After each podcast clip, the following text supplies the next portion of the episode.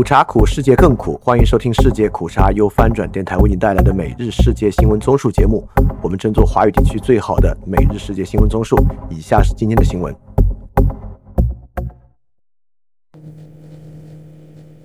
以下是今天7月6日的新闻。中国新闻。下一条新闻，重庆水灾已经导致15死4失踪。中国西南、东北多地近日连遭暴雨，西部直辖市重庆万州区暴雨引发洪涝灾害。截至星期三上午10时，已造成当地15人死亡、4人失踪。综合新华社、中新网与央视新闻报道，重庆万州区应急局星期三通报，万州区7月3日至4日遭受暴雨袭击，截至5日10时，降雨导致当地36个镇乡街道受灾，受灾人口37226人。紧急避险转移11578人，紧急转移安置779人。此外，洪涝灾害导致当地倒塌房屋50户138间，损坏房屋112户221间，全区直接经济损失超2亿2784万元。下一条新闻，美籍华语天后李玟患上抑郁症轻生，星期三离世，享年48岁。据港媒报道，李玟是在上星期天于其姐姐的寓所内一用力气割腕，经送医抢救后一度恢复心跳及呼吸，但抢救3天后不治离世。据香港01新闻引述消息称，李玟于7月2日在位于港岛的寓所轻生，最先发现的是李玟的妈妈，立即联络另外2名女儿并致电报警。李玟由救护车送往玛丽医院抢救，一直处于昏迷状态，直到星期三中午离世，令家人悲痛万分。今年48岁的李玟近年多次被传出与加拿大籍富商老公 Bruce Rockowitz 婚变的消息。据了解，李玟近年与丈夫关系转趋恶化，并被诊断患上抑郁症。李玟遂于去年年底迁出南区寿臣山道的家，搬到中环一服务式住宅暂住。下一条新闻，警方逮捕香港前民主派政党香港众志4名成员，包括主席林朗彦，被指串谋勾结外国或境外势力危害国家安全，星期三被警方国安处逮捕。据香港《明报》报道，这4人面对涉嫌串谋勾结外国或者境外势力危害国家安全，以及串谋做出具煽动意图的作为的控状。报道引述消息人士称，4人被指涉嫌营运密惩罚师手机应用程式，赚取资金以支援在海外的前众志创党主席罗冠聪从事危害国安活动。下一条新闻，人口减少，至幼儿园小学关停潮1年，各减少超5000所。中国进入人口逆增长首年。中国教育部公布数据显示，去年中国的幼儿园和小学数量都减少超过5000所，首人关停潮已经开始。据每日经济新闻报道，中国教育部星期三发布的2022年全国教育事业发展统计公报显示，2022年中国全国共有幼儿园289,200所，比上年减少5610所，学前教育在园幼儿46275500人，比上年减少1776600人。报道称，这是近15年来中国幼儿园数量首次出现负增长。此前数据中，2022年的幼儿园数量比2021年增加3117所。下一条新闻，浙江西引高级人台减税建议被指违背共同富裕。对于多位人大代表和政协委员关于返还企业高管及技术专家个人所得税的建议，浙江温岭政府部门回应称，该建议违反共同富裕原则。据浙江台州温岭市政府网站7月3日消息，温岭市税务局答复多名代表关于返还企业高管及技术专家个人所得税、助推招商引资、招人引智的建议称，从2021年9月开始，财政部门已经取消与税收相挂钩的实际奖补政策。温岭市税务局称，个人所得税税法调节的是高收入人群，建议要求对这些个人进行个人所得税返还，违反了个人所得税法立法的根本，违反了共同富裕原则。翻评换个词，不做所得税返还，而是市政府特殊津贴行不行？反正羊毛出在羊身上，都是市政资金部类的特殊人才，这样非制度化的补贴好，还是所得税这种制度性的补贴好？当然很有可能就是温州不想这么做，找个理由而已。其实，高级人才所得税减免是非常普遍的举措，广东毗邻港澳城市、海南岛都有相关人才的所得税减免制度。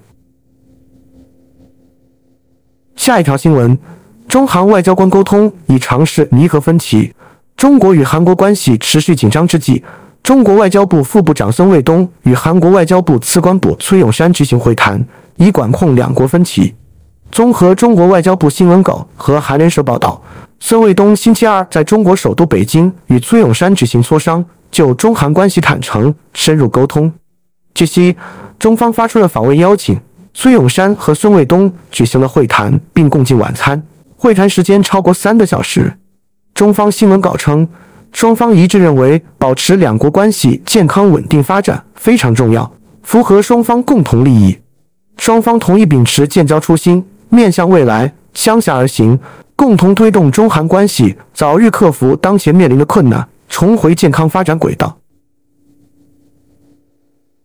下一条新闻，中国前商务部副部长说，中国原材料出口限制只是开始。中国宣布限制半导体重要原材料加/锗的出口后，中国商务部原副部长魏建国说，此举只是中国反制的开始。魏建国星期三接受《中国日报》专访时说，中国对加/锗相关物项实施出口管制是经过深思熟虑的重拳出击，不仅能打得某些国家慌，还会打得某些国家疼。他称，这只是中国反制的开始，中国的制裁手段和种类还有很多。如果对中国的技术限制继续升级，中国的反制措施也会进一步升级。魏建国也不点名警告任何利用霸权主义企图推动脱钩断链的行为，包括打压中国企业，最后都是搬起石头砸自己的脚。翻评，中国从与美国贸易战后逐渐开始稀土出口限制，最后结果就是美日稀土产业取得很大发展。在当下去风险化的背景下，稀土限制出口不就正好印证了供应链依赖中国的风险，会让其他国家更坚决地执行供应链去风险化限制。这两个限制出口的稀土其实在其他国家并不鲜见，探明储量中国占绝对优势，是因为中国通过补贴相关商品价格已经非常低，所以其他国际并未开始旷长探测，并不认为限制出口对对方会有多大的根本影响。这种加速主义的手段不知道最后会扎到谁的脚。下一条新闻，辽宁煤矿事故747伤病瞒报。辽宁阜新红林煤矿6月27日发生事故，致747伤。阜新市府7月4日发现事故线索，核实认为矿方对该事故蓄意瞒报。辽宁省5日宣布积极调查该事故。亚太印太新闻。下一条新闻，菲律宾指责中国海警船骚扰菲律宾船只。菲律宾海岸警卫队指责中国海警船尾随、骚扰和阻挠两艘在南中国海执行补给任务的菲律宾海警船，并指中方的举动非常危险。菲海岸警卫队发言人塔里耶拉星期三发推文说，两艘菲海警船6月30日护送船只前往阿云金礁时，在进入阿云金礁12海里范围后，两艘船体明显更大的中国海警船持续尾随、骚扰和阻挠。中菲船舰距离约90米，迫使菲方放慢速度，其中一艘中国船只一度只距离菲律宾船头约90米，迫使菲方指挥官下令放慢速度，以避免碰撞。下一条新闻，泰国国会将在7月13日投票选出新首相。路透社报道，泰国下议院新议长万穆罕默德星期三向媒体宣布，他决定在下星期四举行新首相选举。泰国新首相必须由上下两院750名议员投票选出，投票日期由下议院议长决定。在本届下议院选举中赢得压倒性胜利的前进党党魁Pita星期一晚上宣布，前进党和为泰党同意由79岁的民主党党魁万穆罕默德出任议长，前进党人选将任第一副议长，为泰党人选将任第二副议长，其他6个盟党都同意这个方案。下一条新闻，蓝营人士还在运作换候事宜。国民党总统参选人侯友宜民调低迷，有蓝营人士称，支持鸿海创办人郭台铭的中常委正在联署，准备在7月19日的中常会提议换掉侯友宜。据联合新闻网报道，国民党籍北市议员钟小平星期二在政论节目《新闻面对面》中透露上述消息。钟小平说，国民党全代会将在7月23日举行，有挺郭派的中常委正在串联，打算在7月19日的中常会提议换得侯友宜，联署的人相当多。台中的中常委尤家富还直接表态称，我绝对支持郭台铭，而且也已经联署了。下一条新闻，柬埔寨首相洪森邓家依来中国。柬埔寨首相洪森在大选前一个月宣布北京资助的最新主要基建项目，一条连接金边与东部越南边境巴维市的快速路。这条135公里长的公路估计耗资13亿7千万美元。之前中国出资20亿美元新建的连接金边和主要港口城市西哈努克村的快速路去年开通。洪森6月中旬在这条高速路动工仪式上说，快速路会在我死前完工。这显示洪森依赖北京获得经济进步。分析人士警告说，这会让柬埔寨受制于北京。分析人士说，中国资助的基建开发项目对柬埔寨有好有坏，有人认为他们是改善当地落后基建的机会，其他人对柬埔寨对中国的经济依赖表示担忧。下一条新闻，韩国表示朝鲜所谓侦察卫星没有任何军事用途。韩军宣布完成分析朝鲜万里镜1号侦察卫星残骸，认为该侦察卫星毫无军事效用。军方没有就上述研判说明具体依据，也未公开卫星和运载其残骸，但透露卫星残骸中包括摄像头等光学设备、镜筒等物体，可分析掌握光学摄像头的分辨率。朝鲜5月31日用千里马1号火箭发射万里镜1号军事侦察卫星失败，落入黄海。韩国军方6月15日完成对2级舰体的打捞。范平，卡尔这次真的尴尬了，要发射上去了，还好大家也不知道。这下路瞎了。不过是个伟大成就，这绝对是集权国家干得出来的事情。这就像我一直说的，集权国家是典型的克里斯马权威型。需要不断创造巨大成就，维持执政合法性。没有困难制造困难，也要创造成就。科技视频。下一条新闻，中国破获以 ChatGPT 虚构视频犯罪。随着人工智能技术发展，中国近期出现多起利用 AI 传播假新闻或进行诈骗的案件。浙江绍兴警方星期二通报，破获一起利用 ChatGPT 技术制作虚假视频的案件。据澎湃新闻报道，绍兴警方介绍，警方6月初在网上巡查时，发现有网民发布关于上虞工业园区发生火灾的视频，且在短时间内浏览量迅速攀升。警方介入核实后，确认视频为不实信息，随后锁定外省某科技公司有较大作案嫌疑，并抓获3名犯罪嫌疑人。警方调查发现，该公司5日以来从网上非法收购一批视频账号，利用 ChatGPT 技术根据中文自动搜索到网上相应视频，并且完成文字与视频的拼接。犯罪嫌疑人将虚假视频发布到网络博取流量，并通过流量算法翻盘盈利。截至目前，该团伙非法购买视频账号1500余个，发布未经核实视频3000个以上。翻评这个新闻最荒谬的部分就是，作案方法利用 ChatGPT 技术，根据中文自动搜索到网上相应视频，并且完成文字与视频的拼接，根本就不是现在 ChatGPT 可以实现的功能。所以，警方到底破获的是什么？财经新闻。下一条新闻，德国总理表示支持芯片企业在德设厂。德国总理舒尔茨说，他知道一些企业在德进行芯片生产大规模投资的进一步计划，并称这是一个值得欢迎的趋势。路透社报道，舒尔茨星期三在联邦议院下院会议上提到，芯片制造商英特尔和英飞凌近期宣布的投资计划，并称他知道德国企业和其他许多公司的其他计划。他承诺，德国的努力将帮助企业减少对其他地区半导体供应的依赖。在舒尔茨发表上述言论之前，中国商务部星期一宣布将从下个月起限制镓合质的出口。德国则是这两种金属的最大进口国。翻评，中国去风险化真是一次全球产业复兴的机遇啊。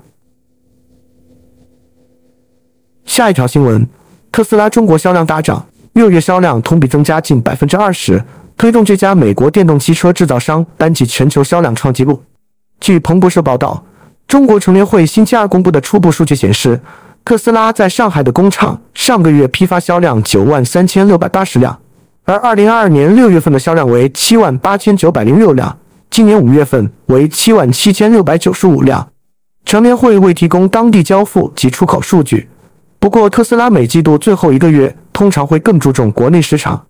乘联会称，中国6月份新能源乘用车批发销量预估为74万辆，同比增长 30%， 环比增长 10%。 下一条新闻，深圳写字楼空置率达 24%。 当港房地产咨询公司戴德梁行发布的年终报告显示，2023年年中，深圳甲级写字楼空置率同比上升 1.6 个百分点至 24.5%， 这是继2020年底之后，这一指标再度超过 24%。 据财新网报道，根据上述报告，从2019年起，深圳每年基本都有超过 20% 的写字楼处于空置状态。2021年底，该市甲级写字楼空置率曾短暂降至 20% 区间内，随后重新上涨。同期，北京、上海、广州的空置率均保持在 20% 以内，分别为 16.9%、18.6%、18.0%。报道称，新增供应持续大于吸纳量，拉高深圳写字楼的空置率。自2015年开始，深圳写字楼市场每年新增供应基本维持高位。2023年上半年，深圳甲级写字楼合计新增 45.7 万平方米，全市总存量上升至 777.08 万平方米。同期，净吸纳量达 22.9 万平方米，虽然同比上升 37.5%， 但仅相当于新增供应量的一半。翻评，其实我更感兴趣的数据是商场商户招商的空置率，在很多城市这个数据应该非常庞大。下一条新闻，财新服务业和工业 PMI 6月均下滑。中国6月份财新服务业经营活动只连续6个月高于临界点，但有所回落。分析认为，这与中国国内需求转弱有关。据财新网报道，7月5日公布的2023年6月财新中国通用服务业经营活动指数为 53.9， 连续6个月位于扩张区间，但较前月回落 3.2 个百分点。6月份财新制造业 PMI 录得 50.5， 较5月小幅下降 0.4 个百分点。制造业和服务业两大行业景气度回落，拖累当月财新中国综合 PMI 下降 3.1 个百分点至 52.5， 显示企业生产经营仍延续扩张态势，但动能放缓。下一条新闻，几乎所有美联储决策者都支持在6月暂停加息。美国联邦储备理事会公布会议记录显示，决策者一致同意在6月会议上保持利率不变，以留出时间评估是否需要进一步加息，但绝大多数决策者都预计最终需要进一步收紧政策。美联储专家仍预计今年晚些时候会出现温和的经济衰退。几乎所有与会者均表示，通胀前景面临上行风险，或通胀预期可能变得不受控，仍是政策前景的关键。俄乌战争。下一条新闻，国际原子能机构初查扎波罗热无爆炸物，但呼吁对扎波罗热核电站进行额外访问，从而确认核电站没有地雷或爆炸物。法新社报道， IAEA 总干事格罗西星期三在声明中说，扎波罗热核电站所在地区的军事局势日益紧张， IAEA 的专家必须能够核实当地实况。他指出， IAEA 专家独立和客观的报告将有助于清晰展现目前的情况，尤其在俄罗斯和乌克兰对彼此发起未经证实的指控的情况下，这一点至关重要。最近几个星期， IAEA 的现场工作人员视察了核电站的几个不同地点，但到目前为止还没有观察到任何明显的地雷或爆炸物的迹象。下一条新闻，俄罗斯将警方突袭期间查获的 1.11 亿美元归还给图里戈任。俄罗斯当局已将100亿卢布返还给流亡瓦格纳领导人叶夫根尼·图里戈任，这笔钱是他们在上个月叛乱失败期间警方突袭中缴获的。圣彼得堡的执法部门没收了这笔巨款，同时还没收了数十万美元。其他新闻。下一条新闻， 7月4日是全球最热的一天。美国国家海洋和大气管理局 （IAEA） 公布的数据显示，全球平均气温连续2天打破纪录，星期二成为有史以来最热的一天。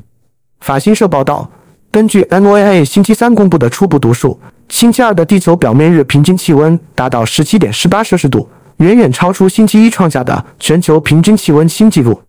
IAEA 星期二刚宣布，星期一全球地表上方 1.5 至2米高度测量的平均气温为 17.01 摄氏度，略高于2022年7月24日创下的 16.92 摄氏度最高纪录。下一条新闻，美联邦法官颁初步禁制令，限制联邦政府审查社交平台言论。美国路易斯安那州联邦地区法官到底于当地周二颁布长达155页的裁决，宣称拜登政府监管社交媒体的政策涉嫌违反美国宪法第一修正案，因此颁布初步禁制令，限制当局审查网上言论。法官到底在裁决指出，有实质证据显示拜登政府推行广泛和过度的审查行动，而且几乎只针对保守派的言论，涉嫌违反美国宪法第一修正案。道地发出初步禁止令，点名白宫官员和美国联邦调查局、国土安全部、卫生与公众服务部等多个联邦机构的人员，禁止他们接触社交媒体公司，限制他们以鼓励、施压、诱导等任何方式删除、打压或减少受宪法第一修正案保障的言论自由。不过，初步禁止令豁免政府官员就涉及罪案和阴谋论的帖文，以及出于国家安全等风险而接触和智慧社交媒体公司。下一条新闻，墨西哥客车事故27死。南部瓦哈卡州发生一起客车冲出山路坠入山谷事故，造成至少27人死亡。事故发生在当地时间星期三6时30分左右。瓦哈卡州检察官贝尔纳多·罗德里格斯·阿拉米拉在电话中告诉法新社，根据初步统计，有27人死亡，17人受伤，分别转移到区内的多个医院接受治疗。他补充道，已经对事故原因展开调查，初步迹象显示存在机械故障。下一条新闻，白宫蜥蜴日前发现不明白色粉末后证实为可卡因。美国广播公司报道，美国特勤局发言人说，经过检测确认上星期天晚上发现的白色粉末是可卡因。当局目前还在调查可卡因如何进入了白宫。白宫西翼连接美国总统拜登居住的行政官邸，也是白宫的心脏地带，椭圆形办公室、那个是新闻发布厅和总统幕僚的办公室都设在该区域。下一条新闻，希腊计划推进同性恋婚姻合法化。刚刚在大审中连任希腊总理的米佐塔基斯计划将同性婚姻合法化，推进希腊同性恋、双性恋与跨性别者等群体的权益。彭博社报道，米佐塔吉斯星期二接受彭博电视采访时说，同性婚姻会在希腊合法化，这是政府战略的一部分。他也指出，希腊社会已准备得更充分，也更成熟。希腊法律于2015年承认同性民事伙伴关系，后于2017年承认性别认同。下一条新闻，法国骚乱进一步平息。法国北非一少年遭警察枪击致死案引发的骚乱持续8天后，局势已大幅降温。当局在星期二夜间的骚乱中仅逮捕16人。法新社引述法国内政部报道，截至星期三凌晨，警方在全国共逮捕16人，其中7人是在巴黎和附近区域被捕。上周末的骚乱高峰期，警方曾在一夜之间逮捕1300人。内政部说，星期二夜间的骚乱导致8座建筑被毁，202个垃圾桶和其他街道基础设施被烧，另有159辆汽车被烧。此外，4个警察局遭袭击，但没有人员受伤。下一条新闻，联合国组织促法国改革警队，减少种族主义执法。法国一周动荡消退时，联合国和几个国际人权组织要求法国政府停止其有争议的种族定性做法，并改革警察制度。人权观察和国际特赦组织等6个人权组织星期三在声明中说，政府应该采取紧急行动改革警察截停系统。联合国人权事务高级专员办公室发言人沙姆达萨尼说，这是这个国家认真处理种族主义议题与执法歧视的时候了。一名警察6月27日在巴黎郊外开枪打死17岁的纳赫尔梅尔族客后，这些呼吁被重申。这一事件过去一周在法国将近200个城市引发了广泛的抗议。下一条新闻，拜登会见瑞典首相，正促进土耳其支持瑞典入北约。美国总统拜登会见了瑞典首相沃尔夫·克里斯特森。白宫目前正在努力说服土耳其在下周立陶宛维尔纽斯举行的北约峰会之前批准瑞典加入北约。拜登周三与克里斯特森在白宫会面之前说，瑞典将使我们的联盟更加强大，并具有与我们北约相同的价值观。我真的在期待，急切地期待着贵国成为北约成员国。2022年2月俄罗斯入侵乌克兰后，瑞典和芬兰放弃了居事不结盟政策，申请加入北约。但瑞典的申请尚未得到土耳其和匈牙利的批准，这一程序必须得到所有现有成员国的一致同意。下一条新闻，美军波斯湾阻止伊朗海军扣押2艘油轮并向其开枪。在美国海军称，伊朗5日早些时候试图在霍尔木兹海峡附近扣押2艘油轮，并向其中1艘开枪。美国海军立即做出反应，阻止扣押。随后伊朗海军后退，油轮继续航行。伊朗尚未回应此次事件。从事海事情报的安布里公司称，被枪击的原油油轮悬挂巴哈马国旗，由希腊拥有，美国管理。该艘邮轮计划从阿联酋前往新加坡。下一条新闻，伊朗击落客机遭4国起诉。伊朗2020年1月击落乌克兰国际航空 PS752 客机，176名罹难者来自4个国家，加拿大、瑞典、乌克兰和英国。这4国向国际法院对伊朗提出诉讼，为罹难者家属索要赔偿。这架客机从德黑兰起飞后，被伊斯兰革命卫队防空部队用2枚导弹击落。伊朗当局在事发3天内一直否认负责，直到证据确凿，革命卫队才承认防空部队将飞机误认为美国导弹。击落飞机数小时前，伊朗刚刚用导弹轰炸了美国驻伊拉克的2处军事基地，以报复美军击杀伊斯兰革命卫队圣城旅指挥官苏莱曼尼。